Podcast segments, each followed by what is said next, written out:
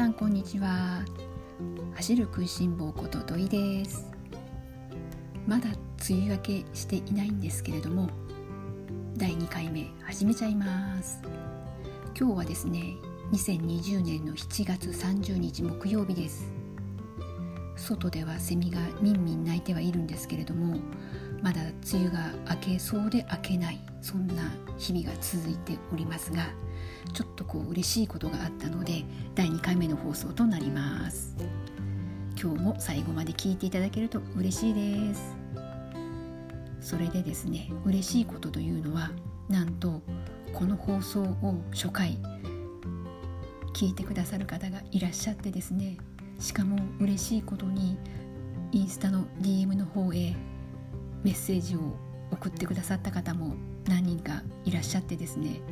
もうちょっとこう嬉しすぎて本来ならば梅雨明けした頃2回目放送しますということをね前回お話しさせてもらっとったんですけれどもちょっとこう早々と2回目をお送りすることにしました。で、まあ、今回は2回目ということなのでえー、普段の私のランニングスタイルのことについてまた少しお話をさせてもらおうかなということと私の中ではこの梅雨がそろそろ明けるというところにまで来ているんですけれども梅雨が明けるといつ走るか問題っていうのが発生するんですね。普段は私は夕方か夜走っているんですけれども梅雨が明けると暑くて夕方は走れません。でまあかろうじて夜は走れるんですけれども一番一日の中で気温が低いのが朝。ということで朝ランに切り替えるかどうか。というところでこの時期私の中では毎年いつ走るか問題っていうのが出てきます。ところで皆さんあの7月のランニングですけれども雨が多かったので思うように走れなかった方もいるかと思うんですけれども皆さん月にどれぐらい走っているんですかね？何かこう月間走行距離何キロということで結構こう頑張って走っていらっしゃるんでしょうかね？私の場合は今すごくあの漠然とではあるんですけれどもだいたい月に100キロ走れるようにしようかななんていうところでやってます。大会にエントリーをしたりしている月エントリーをしている時はもう少し走ったりはしているんですけれどもそれでも月間200キロはまあ超えないという感じです。で7月は、えー、昨日現在昨日までで81キロ走ってました。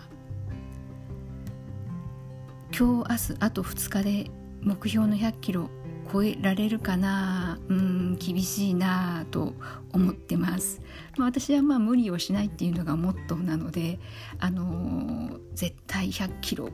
走らなきゃとは思っていないのでまあ走れたら走ろうかなと思ってます。でまあ月末ということで昨日久々にま走ってはきたんですけれども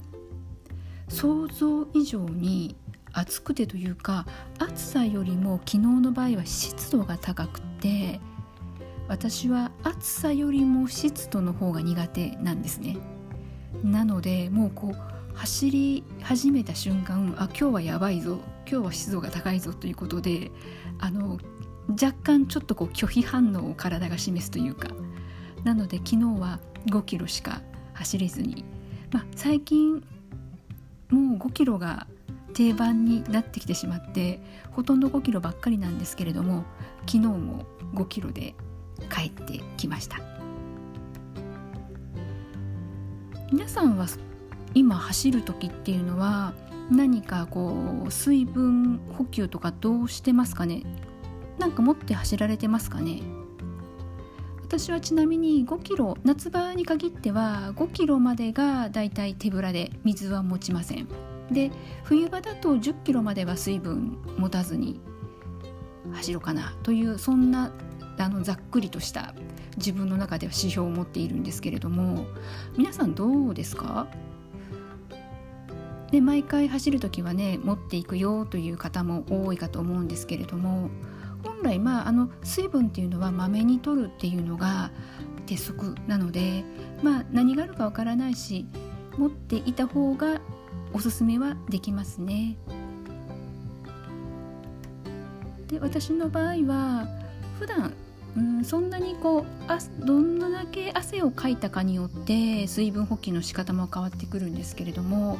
これからまあ梅雨が明けると結構こう水分補給なんですけれども重要になってきますし水分補給の取り方一つでそのランニング中のパフォーマンスも変わってくると思うのでちょっとこの水分補給のことについて今日お話しさせて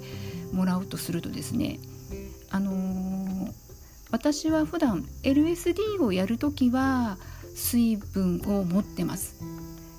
でその時の中身なんですけれども LSD っていうとこのゆっくりと長い距離をあの走りますので走ってる時間も2時間とか3時間になっちゃうんですね。なので当然ですけれどもランニングの途中に水分補給が必要となってきます。なので LSD に限って言うと必ず真水ではない飲み物です。でその飲み物は何かっていうとお水に砂糖と塩それからレモンを入れてます。なので言うならばこう即席のスポーツ飲料ですね。でですねこのスポーツ飲料も大きく2種類ありまして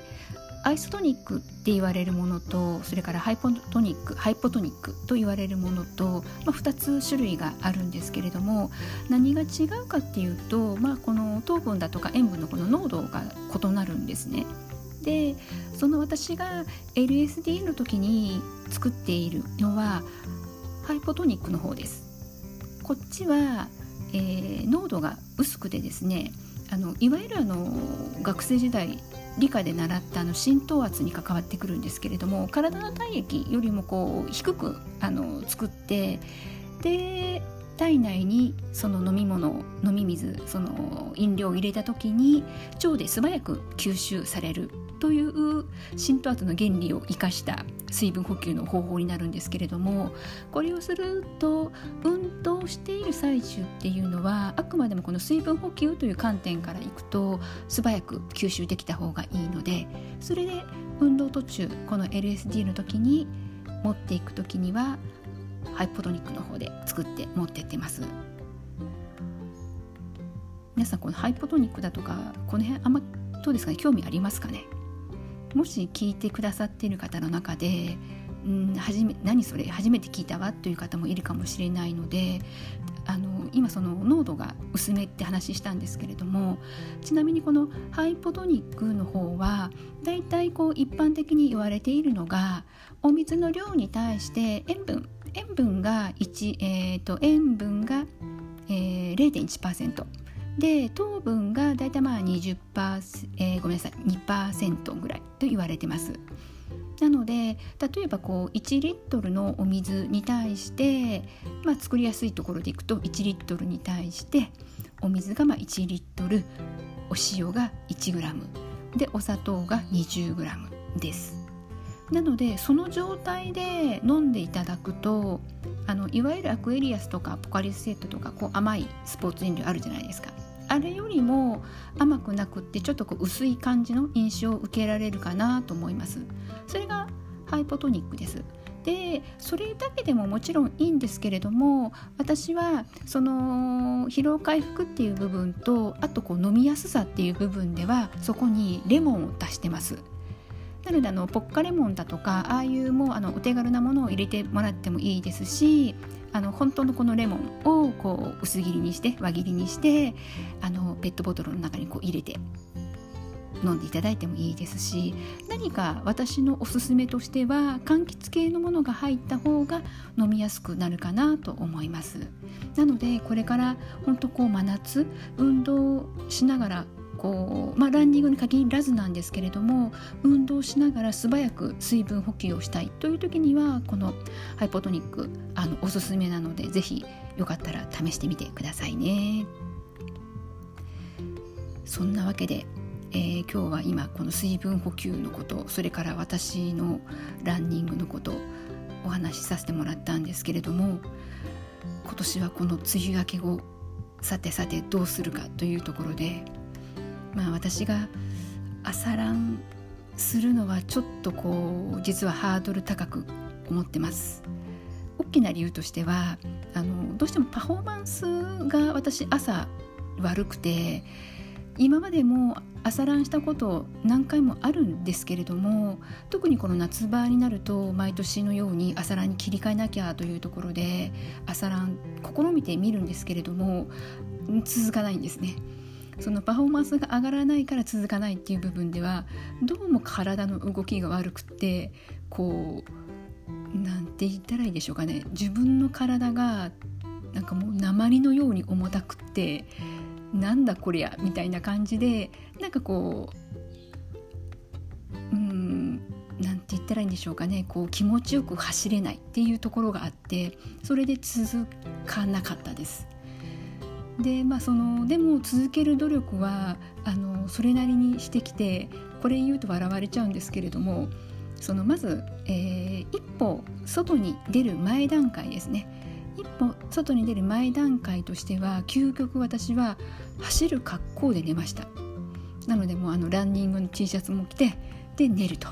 で起きたらもうあの外に出るばっかの格好になっていると。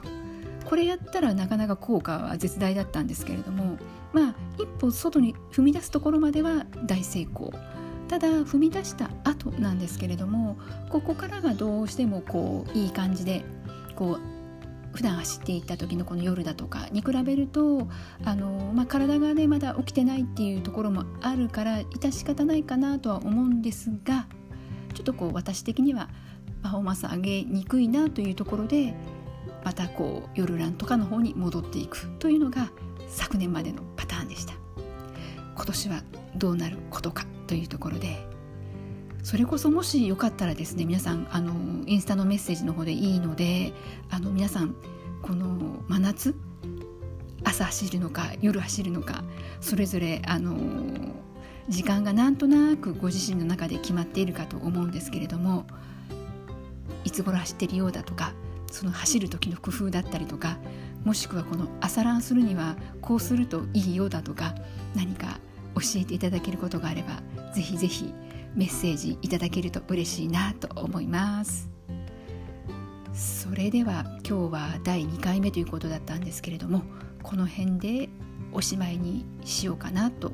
思います。